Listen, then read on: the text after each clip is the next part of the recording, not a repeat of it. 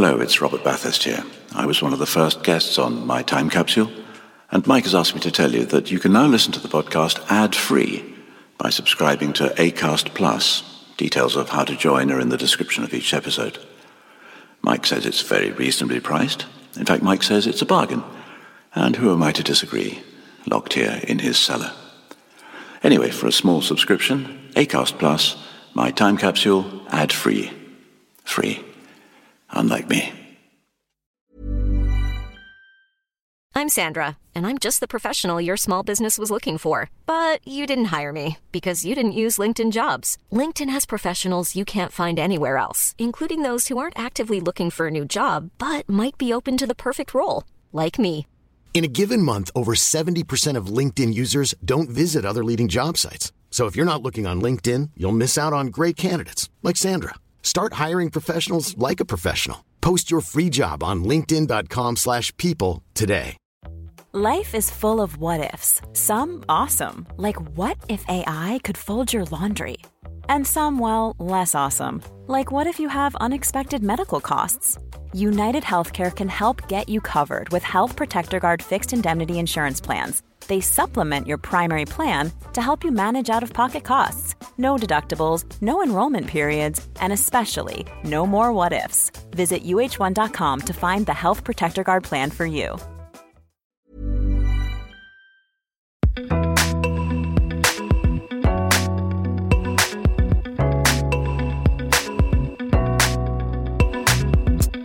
Hello again, and welcome to part two of My Time Capsule with Barry Cryer. I'm Mike Fenton Stevens. Normally, I'd be asking my guests to tell me the five things they'd want to preserve in a time capsule. I mean, that's the idea of the podcast, and usually it works rather well. But if you've heard part one of this podcast, which is not absolutely essential, I assure you, you'll know that Barry Cryer is a man with so many things in his life that asking him to limit it to five is a bit unfair. So it's fairly likely that it won't happen. Let's find out, shall we?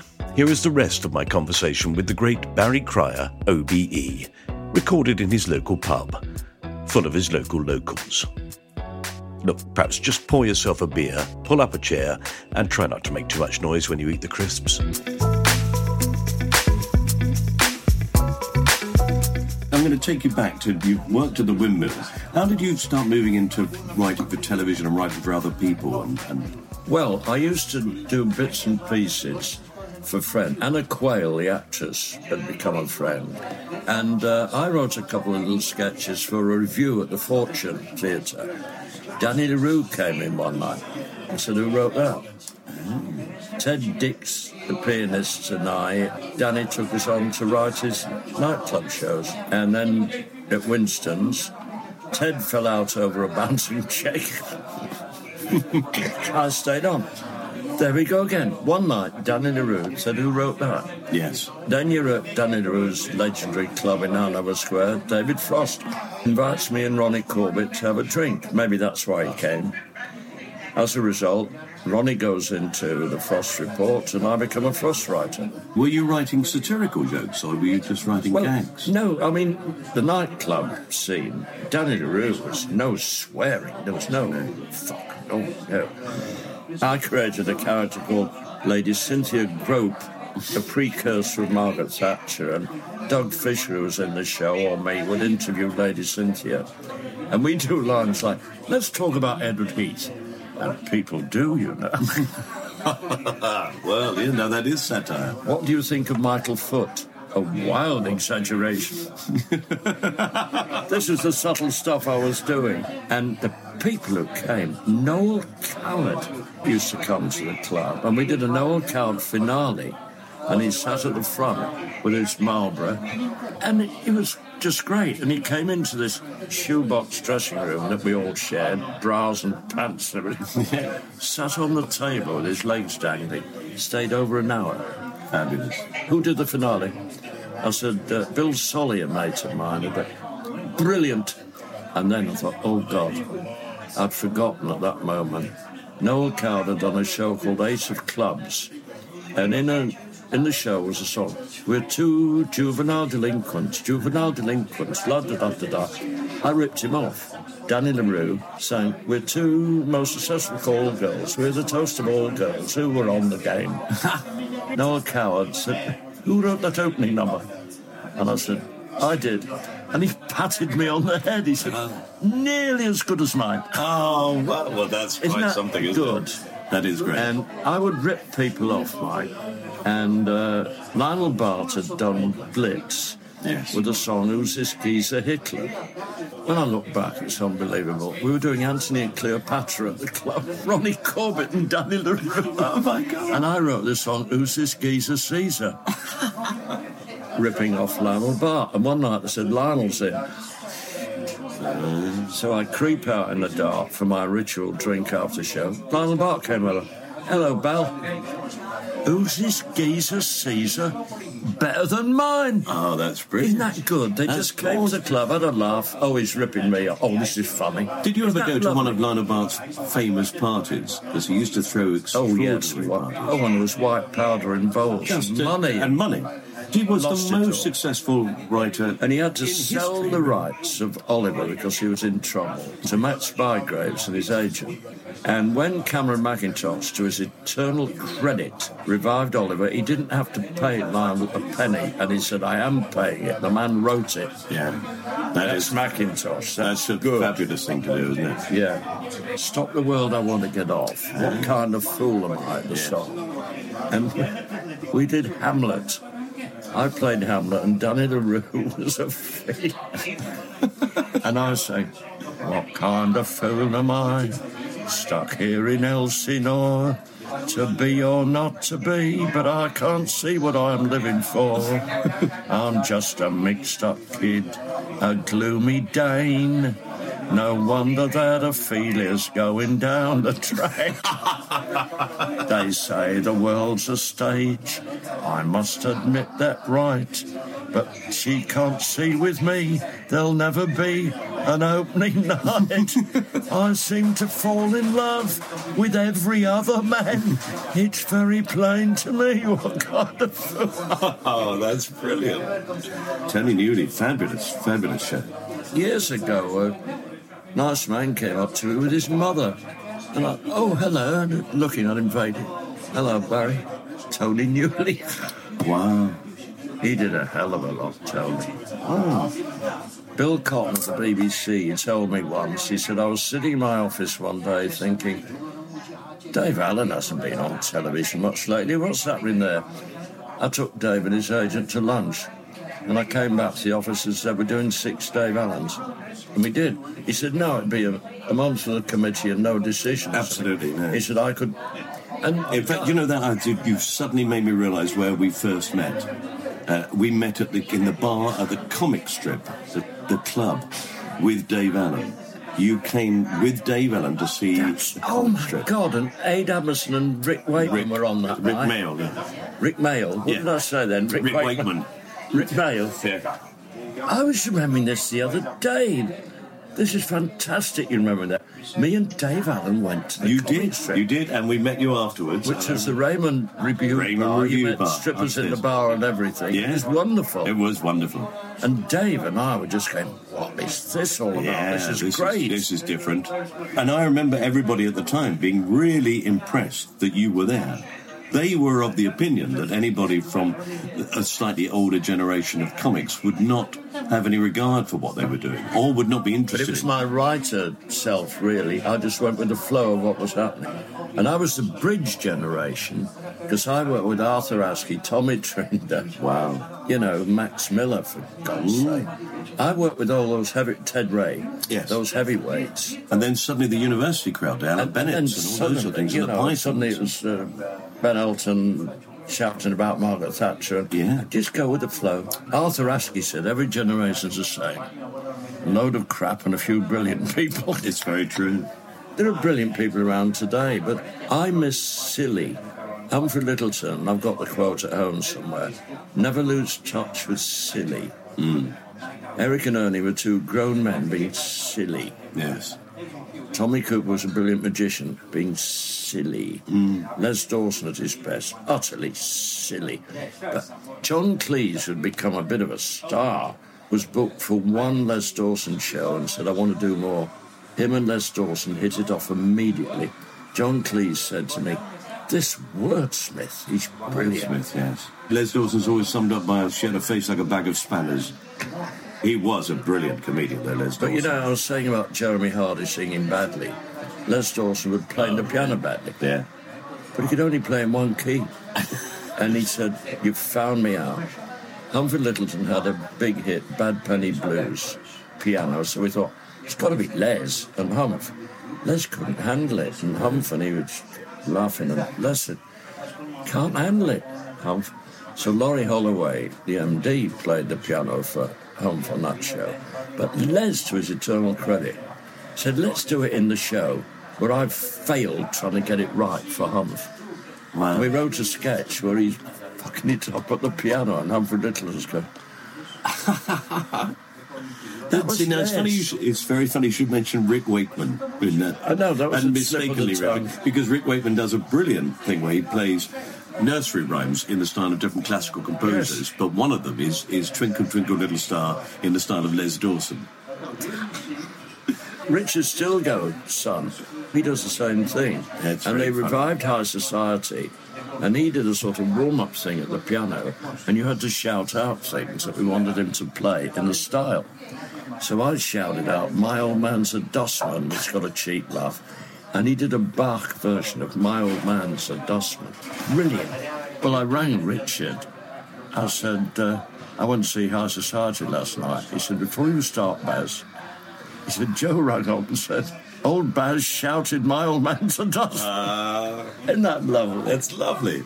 My little party piece, if I'm ever asked, is My Old Man's a Dustman, the tune of Heartbreak Hotel. That's Is that your little- favourite one? That's my little party piece. Is that your song to a Well, different My old man's a dustman. He wears a dustman's hat. Ah. He wears gold blimey trousers and he lives in a council flat. Oh, Barry. Oh, we're going to put that in the time capsule.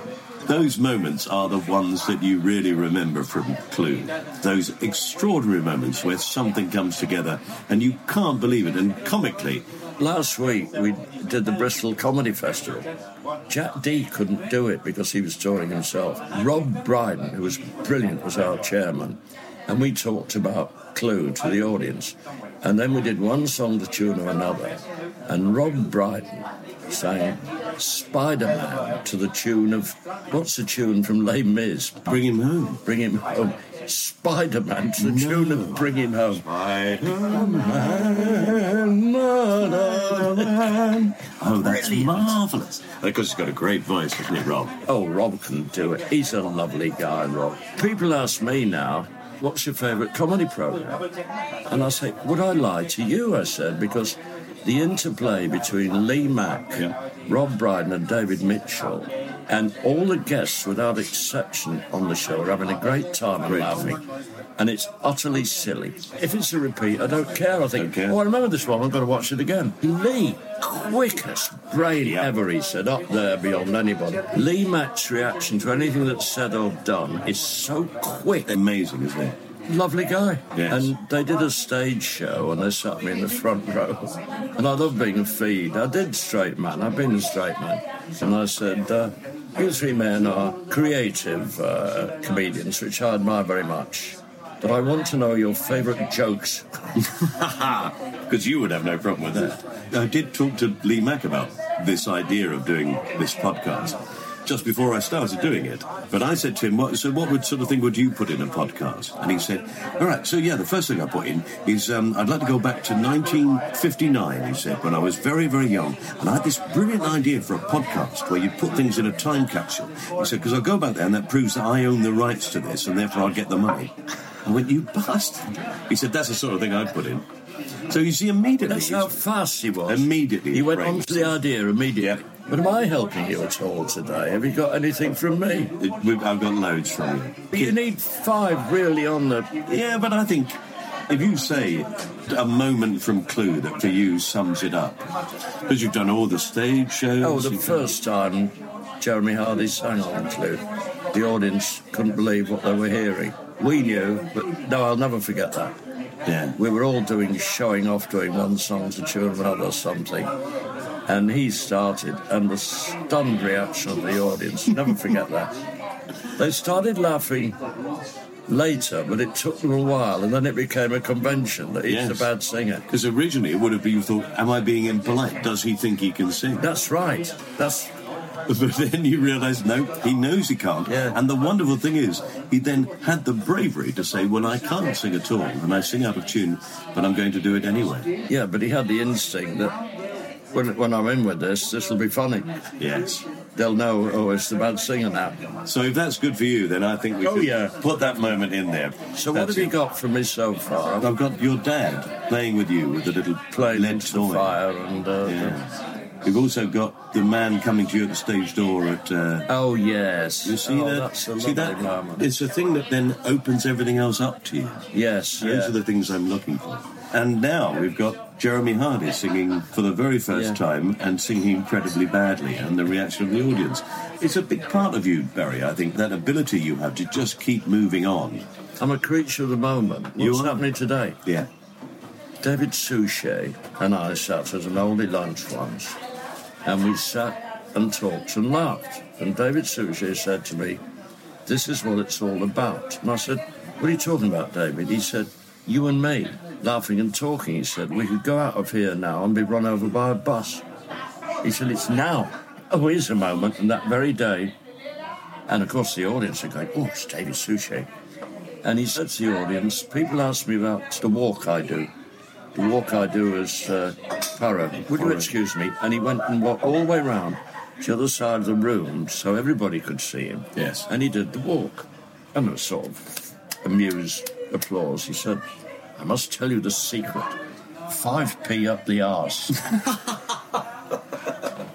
oh, Albie Finney was a mate. I mean, talk about miscasting Poirot. He got too much hair and he was too young, and he did Murder on the Orient Express. But it's wonderfully entertaining. Yeah, I think he knew he was. This is a joke, me as Poirot, but oh, come on, it's very good. I never stopped the connections. Pete Postlethwaite told me they were doing Macbeth in Newcastle with Bob Peck, his mate, playing the lead. And Pete one night, Bob's really giving it to the audience. Tomorrow, and tomorrow, and tomorrow. And he paused, and the voice from the audience said, Well, that'll be Friday then. and Pete said, How you keep a straight oh face? my he said, It was wonderful. That'll be Friday then. That'll Isn't be that Friday then. wonderful? I do love that humour from that area. I once went up to Newcastle. I'd only been there about 10 minutes and I rang a friend and said, Where are you? He said, We're down by the docks. I said, Oh, I'll come down and meet you. So I put my coat on from the hotel room and I started walking down towards the docks. And I'm sure it's because I had a coat on. But a car drove past me, and as they drove past, the bloke wound down the window and he said, Fuck off home, you southern bastard. he knew. It's a regional thing. Humour is so regional that the great Scots comedians who were stars didn't come to England much. No. And I'm honorary Scot because two of the men I first worked for, wrote for, Stanley Baxter and Jimmy Logan. Stanley and I are still in touch on the phone to this day. God, he was brilliant. Graeme Garden and I were Hamish and Dougal on the radio. Aye. Graeme's got Scottish blood. I've got nothing. I'm a fraud. but uh, Stanley was amused. Another age, but Stanley. Well, Stanley wasn't a comedian. He was a brilliant comic actor. Yes. And we, we did a thing at the end of every show. Why didn't they just record it and pop it in the edit? They asked him to do it every show. Sit on the stool saying, Well, this is me. Bye. Uh, and he hated it. Who wants to see me? Ronnie Barker, the same. Who wants to see me? I'm boring. Ronnie is the reason I live here. Ronnie and Joy Barker lived in Pinner. Oh, right. And we were house hunting. We were in Maida Vale and getting nowhere. And Ronnie had us up for dinner one night and drove me round the sales. And I met a man the next day and I'm sitting with this musician up the road who's desperate to sell. And I thought, I've never bought a house. What do you do? I'm serious. You haggle. So I beat him down from 11,000 to 10.4. 1967. And he's still there, same place. Well, we've downsized to move in a flat now, but nearer the pub.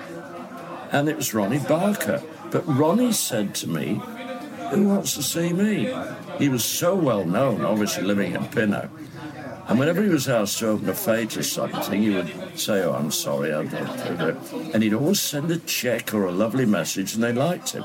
But then there was the big Kodak thing up here, which is all gone. Massive Kodak thing. Hmm. And he Barker. For once, he's doing it. So I thought, right, game on. So we went. He's sitting at a table signing autographs. I got a bit of paper, and I really, I think even on the floor, I dirtied up this bit of paper, and I put my glasses on, and I shuffled up to the table, and I said, "Could you put some Marjorie, please?" and I looked at a bit of paper. It said, "Piss off, Cryer, I'm busy." Brilliant. the Players years ago, we were doing a big charity night for the Players, a Sunday night. And uh, whoever was the top had dropped out. They said, Baz, you know Ronnie Barker? So I rang Ronnie. I said, I told him what happened. He said, What would I do? And I said, Well, you, you used to do that monologue, Dangerous Dan McGrew, and all that. OK, Baz, tell him I'll do it. We've got Ronnie Barker. And there was a little guy called Arthur, a man from London Weekend, a dresser. I said, Oh, Arthur, what are you doing here? Oh, Ronnie wanted me here. So anyway, on the night, Ronnie Barker, enormous applause, came on, hair parted in the middle and a moustache. And he went bloody well, obviously. And I was with him afterwards. I said, What's with the moustache? It's not me then. I can ah. smell the spirit gum, he said. He needed to be someone else in order Yes, to he said. perform. Isn't that fascinating? It is fascinating, I'm boring. Who wants to see me? No. Dear Sheila Steafel, Sheila said to me, How do I play me? Uh, can I buy you a drink? No, no, I'm going to buy you another one. Come on, I, you're, You're- doing you're this for me. I'm bloody buy- rude. I'm no, no, no, deeply not rude. offended. Good, I'm glad. Well, Another you- half, though, be Okay, fair. No, I know, that's the best way. You drink halves, and then you could drink as many as you like. I'll get you another half. Okay, while I get the beers in, let's take a short break and hope that the powers that be will fill it with some ads to help pay for the making of this podcast and for the beer.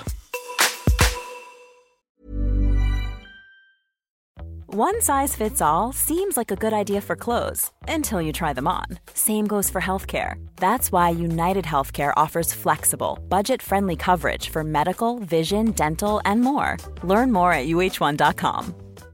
Everyone knows therapy is great for solving problems, but getting therapy has its own problems too, like finding the right therapist, fitting into their schedule, and of course, the cost. Well, BetterHelp can solve those problems. It's totally online and built around your schedule. It's surprisingly affordable too. Connect with a credentialed therapist by phone, video, or online chat, all from the comfort of your home. Visit betterhelp.com to learn more and save 10% on your first month. That's BetterHelp H E L P. Quality sleep is essential. That's why the Sleep Number Smart Bed is designed for your ever evolving sleep needs. Need a bed that's firmer or softer on either side? Helps you sleep at a comfortable temperature? Sleep Number Smart Beds let you individualize your comfort so you sleep better together. JD Power ranks Sleep Number number 1 in customer satisfaction with mattresses purchased in-store. And now, save 50% on the Sleep Number limited edition Smart Bed for a limited time. For JD Power 2023 award information, visit jdpower.com/awards. Only at a Sleep Number store or sleepnumber.com. Right, welcome back. There's your pint. That'll be £5.50, please. Yeah, this pub is in London, you know. Let's find out what other anecdotes Barry Cryer would like to treat us to. Nigel Hawthorne Nigel Hawthorne, yeah. told me Alan Bennett, who's Eternal Credit, said you're not doing the film without him. You know, who's the original, and he Yeah. fought them off, Alan, which is marvellous. Nigel did. Was he Oscar nominated or something? Yeah, Madness of George III. That's right. Wasn't called The Madness of George III in America. You know what, was. Joe? They'd have thought it was a sequel. George III. I didn't see the other two. Nigel told me, he picked the names up as I dropped them. He said, I'm interviewed in America, and I'm thinking, oh, this is great, Howard, everything. And he said, I happened to casually say to interviewer, my partner Trevor. And he said, You look back in the papers on television. Nigel Hawthorne's gay. Because he happened to say the words, My, partner, Trevor. Mm. And he said, Everybody knows us where we live. We have, we're just friends of the locals. And we, oh, he said, I'm famous. We open a local fete. He said, It's lovely. But he said, Different world over there. I happen to say my partner Trevor on television. Horrifying. Wow. Here's a moment where everything could have been different. I'd met my darling, I told you, the same day I met Ronnie Corbett. Yeah. We were now, uh, oh, it's so quaint now. We were now courting, and we were looking after dogs, and we were in Hyde Park with five dogs. And I thought, oh, her. And I said to her, we're in Hyde Park, I said, I don't know what you think, I think we ought to get married. And she said, that is a very big question, I'll tell you tomorrow. So we're out the next day with the dogs, and she said, The answer to your question is yes. Ah. And I said, What question? That's the moment could all have gone wrong. Yes. You know, I'd joke and say she threw a dog at me, and How many years is it now that you've been together? 58. 58 years. That's when it could have all gone wrong. She was amused, bless her. There's a moment in my life Then when it all have gone wrong. let's take that moment and let's lock it away. If I hadn't married her, it, all this wouldn't have happened. No. She's the best thing that happened to me because the result was our family. Yes. Yes. And it's extraordinary, isn't it? 58 years. It's a number. We can't believe it ourselves. No, I know. It doesn't feel, nothing ever feels like that, does it? But somebody said something to me recently, and I said, oh, God, that must be 10, 15 years ago. He said, 1973. There you are. Where do the years go? They shoot past you now. I know. A year was an eternity when you were young. You I don't know whether that's because everything was new to you. Every, Yes. every experience was new, so Yeah. you, everything meant something. You were embracing the new when you were young. And then as time goes on, you've done lots of things, and so in a way you don't lock them in your brain, and so the time seems old, to go. you hate change. it's like when I watch television now, I think, no, a television set, you went one, two, three. I tried to explain to my mother-in-law that she can watch television at any time she chooses. She doesn't have to be a slave to it. And um, she says, I like being a slave to it. I like knowing that at 8 o'clock I'm going to watch this program. I look forward to it. The days when you sat around as a family and watched television, you couldn't record it. You had to watch it when it went out. And not only that, you were aware that everybody else was doing it as well. And you talked about it the next day. And then, of course, Netflix. Yes. It's a different world. And you can watch streaming is the word now, isn't it? Streaming. Streaming. Streaming. But I have that all the time. I mean, an episode in the second series of The Crown, and regularly friends drop me little messages saying, "Saw you in The Crown the other night." so, in fact, my experience of doing a television appearance or a performance in a show, which normally would end with 20 people getting in touch with you saying, "Saw that was good." The next day, now has been stretched over three years. You know. I always look back on moments. Last time I was at Denville Hall, somebody said to me as I was walking along, How long you been in here? I said, About 20 minutes. Kenny Everett, one of the happiest times of my life. He wasn't a comic, he was Kenny Everett. And Ray Cameron, Mark McIntyre's father, Really? we wrote initially the Kenny Everett shows. I knew Mike McIntyre when he was a little boy. And when I had my fall, Mike McIntyre came to St Mary's Paddington to see me. And he didn't make an entrance at all. He had glasses and a hat on. And he came in very quietly into this room. Baz, how are you? And he brought me a present. And we chatted. And then he left. And two of the nurses went, Mike McIntyre didn't come in. Look who's here. You and I know the cliche. He saves it for when he's on. Yeah. And he's normal and quiet and Absolutely. lovely. Very sweet man. Oh, he's a good man. Well, he's loved by many people on stage as well. I mean, I think it's that thing that he he seems to be enjoying life so much. Yes. Oh, he's ebullient and jolly and he cheers people up. That's good. Yeah. But Paul Gambaccini, here we go, are you keeping up? I'm staying. I'm with you now. said to me, he wrote a book about it, and he said if dear Kenny Everett had lived another year, he'd be still with us. He said Ev died when HIV/AIDS was the killer, Just- and they were and just then medicine improved and they could solve it. It wasn't a killer anymore. He said Ev would still be with us. How terrible. How sad! But that was a happy period. I mean, I'd never. And you did the Kenny Everett show for years. I'd never worked with someone like Ev. I'd worked with comics. Ev was a one-off. He was wonderful. He was this brilliant DJ on the radio. Okay, Brilliant DJ. He had one or two, Completely unique. I one mean, or two uh, flirtations with telly. He did Nice Time, I think it was called. Mm-hmm. Then he had a time he didn't enjoy, London Weekend, and then they rang me up because I did a show called Jokers Wild. A woman called Angela Bond said, uh, "Come and have lunch with Kenny Everett." And I met Kenny Everett, and it didn't happen. We were going to do something on the radio or something. And then Philip Jones, the boss of Thames Television, he said to his son once, "Who's not on television? You think should be on now?" His son was about eighteen, and his son said, "Kenny Everett." Philip Jones, to his eternal credit, and I've been around. I was invited to have lunch with Kenny Everett, and I suggested Ray Cameron, who I'd worked with Yorkshire Television on Jokers Wild. I think he would be good. Ray Cameron was signed up, and he and I did the Kenny Everett show. And Everett was just a joy. You just give him an idea and he ran with it. yeah, no, he was a comic. It was the only show I worked on where there were blank pages in the script.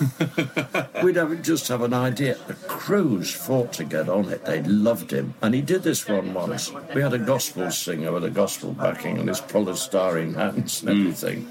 And he came towards the camera. This is Ev. The happy times at oh, Thames Television. No audience, closed studio, just you and the crew. And we never told anybody to be quiet. If you heard laughing, it was the crew. It was Yeah, lovely. yeah, yeah. So he comes towards the camera, took his hands off, and he got hold of the autocue box, and he turned the man's camera, and you saw a dusty floor and a coffee cup and somebody running out of shot. And Ev said, "Ooh, the glamour of it all!"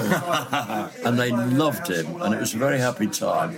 Then we went to BBC, and of course they tried to turn him into a BBC comedian.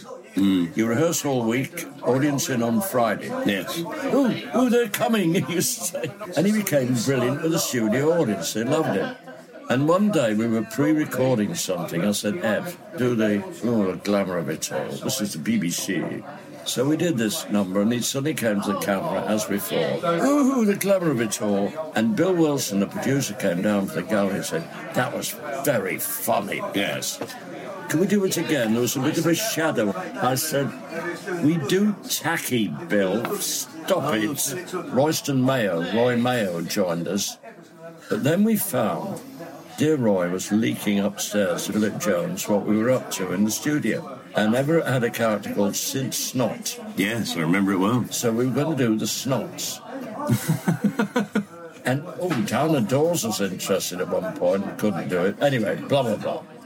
And it was not rude or anything. It had double entendres and everything. But Roy Mayoh told Philip Jones about it. They're doing this very rude sitcom idea and everything. So Ev and Ray Cameron and I arrived. The studio's deserted. What's happening? And we met the tea lady and with our trolley and we had a cup of tea. And they said, We're going to see Philip. And uh, we went up to Philip's office and there was Roy Mayoh sitting. And uh, Everett said, What's happening, Philip? Philip Jones said, Oh, come on. Come on, boys, we'll have lunch in a minute. No, I can't work with this man, Philip. And Jim Moir, and they remind to this day, lives down the road, heard about this, BBC, and he rang me up. How's it going at Thames, Baz? Do you and Ev and Ray want to come and have a little glass or something?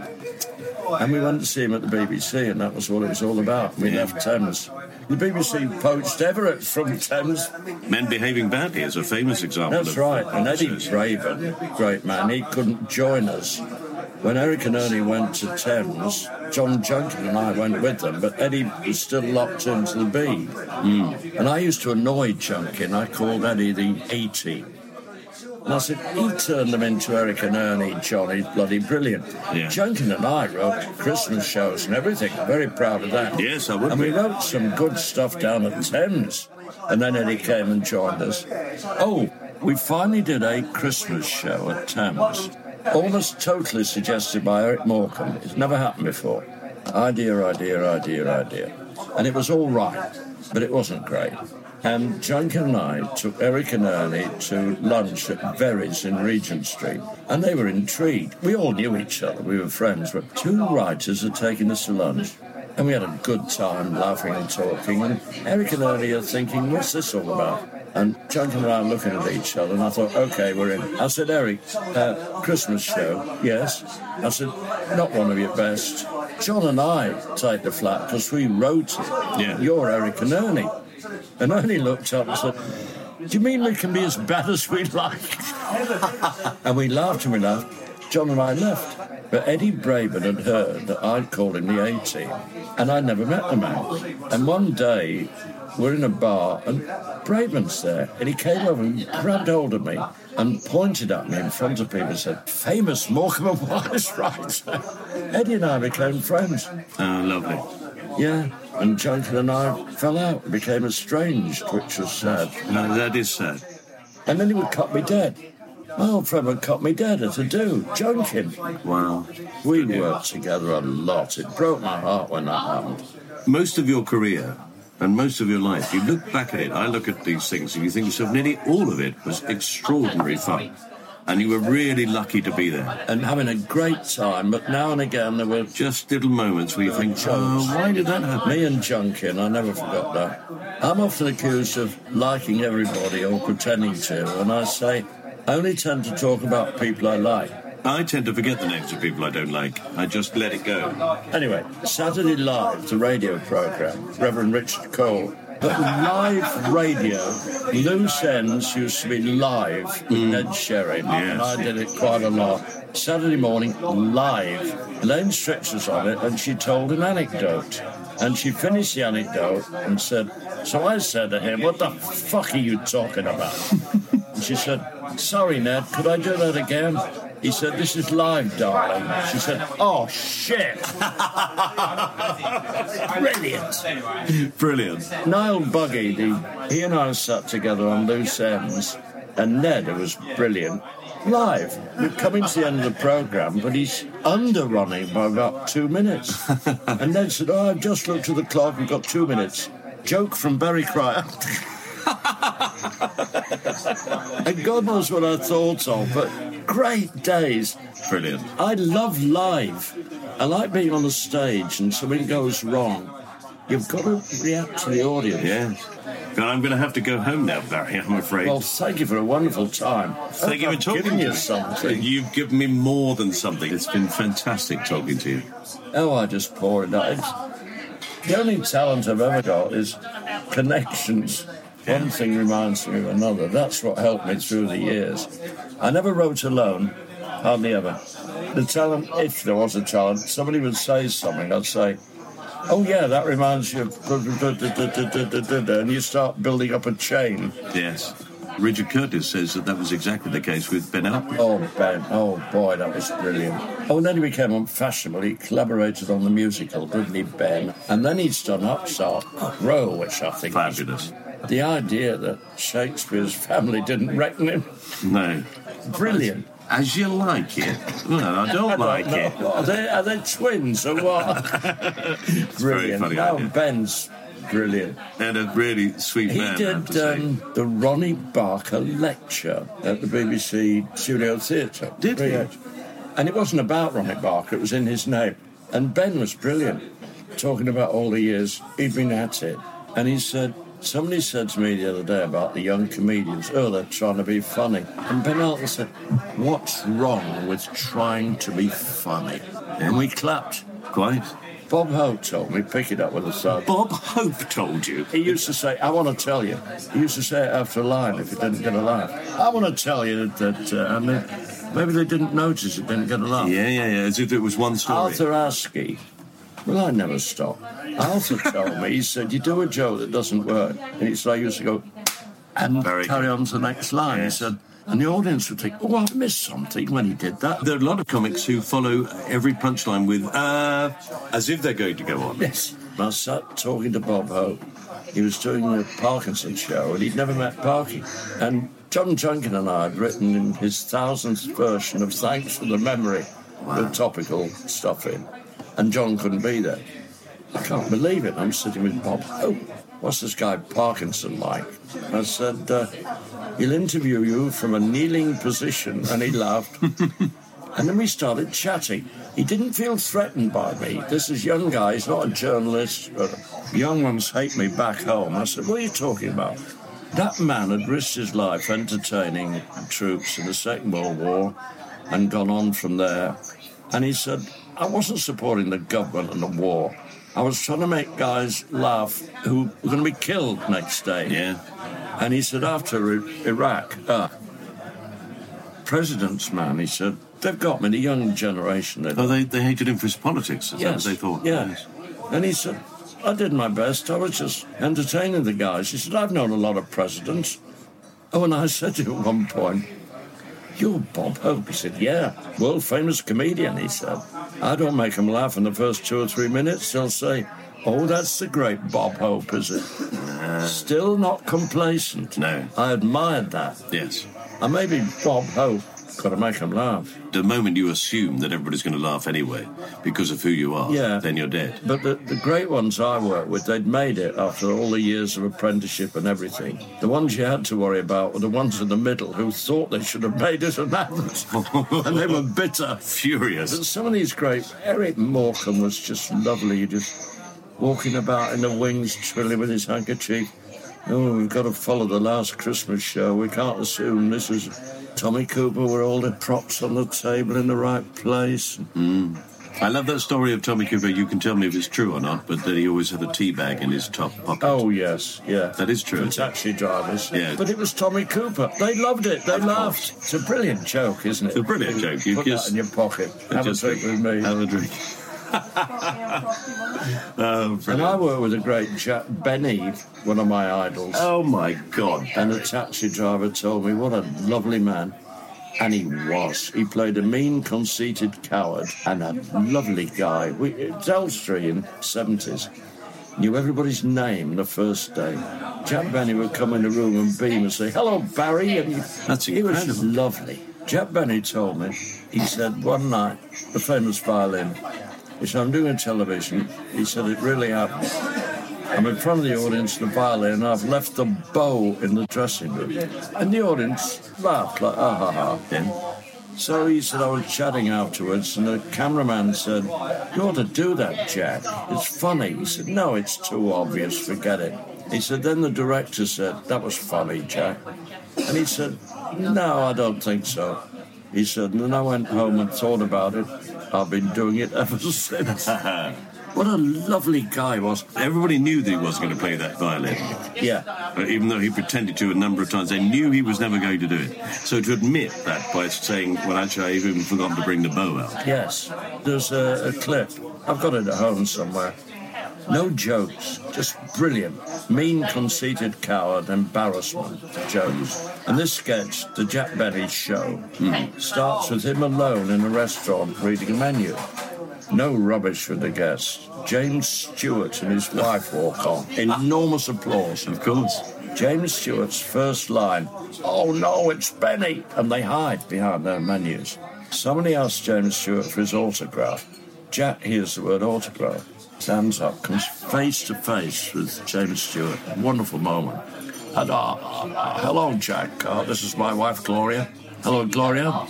And James Stewart's floundering. What, what am I going to say now? And he says, "Are you uh, are you missing television, Jack, on the show? I'm on every Wednesday night. Uh, well, well, well, well, we're sort of out every Wednesday night. How can you be out every Wednesday night?" James Stewart's wife said, It's not easy. That's brilliant. No jokes, isn't it brilliant? And to give her the, to give, her, give the, her the tagline. Give her the best He line. loved people getting the tagline because mm. he got it from the reaction. He, absolutely, here's the way to look at it. And he had a black sidekick, Rochester. Ah. In those days, yes, it was always topping him with the line and everything. Yeah, yeah. Oh, he was marvellous, man. He was Jack a great Benny. comic, wasn't he, Jack Benny? Oh, God. Anybody who doesn't know him, it's well worth looking him up. He was lovely. But when you got to know the man, everybody liked him immediately. He's modest, always talking about other people. I think that if you see someone who's terrifying as an actor and you think what a horrible person they're playing. They will be the nicest people. That's right. Do you want my North Acton story? Yes, please. I was with Russ Abbott, I think, at the time or something, and not much happening in the afternoon. And Jimmy Perry, an old friend, said, Baz, what are you doing? I said, not a lot. He said, it's the last Dad's Army today.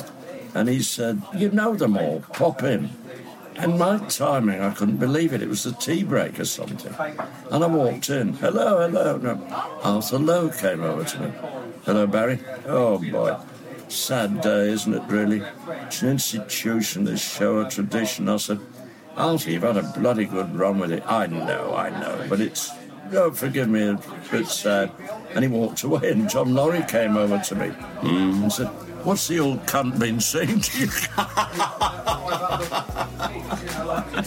Come on, I've got to go. My wife wants me to go shopping. Just go, I'm it. bored, I I'm gonna can't. stop. I've had enough. You have been listening to part two of My Time Capsule with Barry Cryer, while I, Mike Fenton Stevens, had the privilege of listening and sharing it with you. If you liked it, then please subscribe to this podcast on ACAST or wherever you usually get your podcasts for all other episodes where you'll hear me talk to people about things they would put in a time capsule. Yeah, it's quite interesting actually. You can follow me or My Time Capsule on Facebook, Instagram, or Twitter. You can download the theme tune written by Pass the Peas Music on Spotify.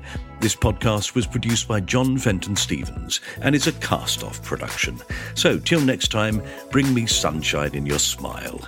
Bring me laughter all the while.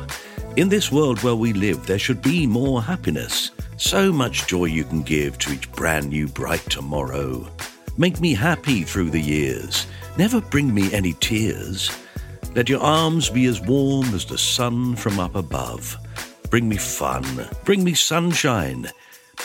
Bring me a cup of tea, will you? Bye.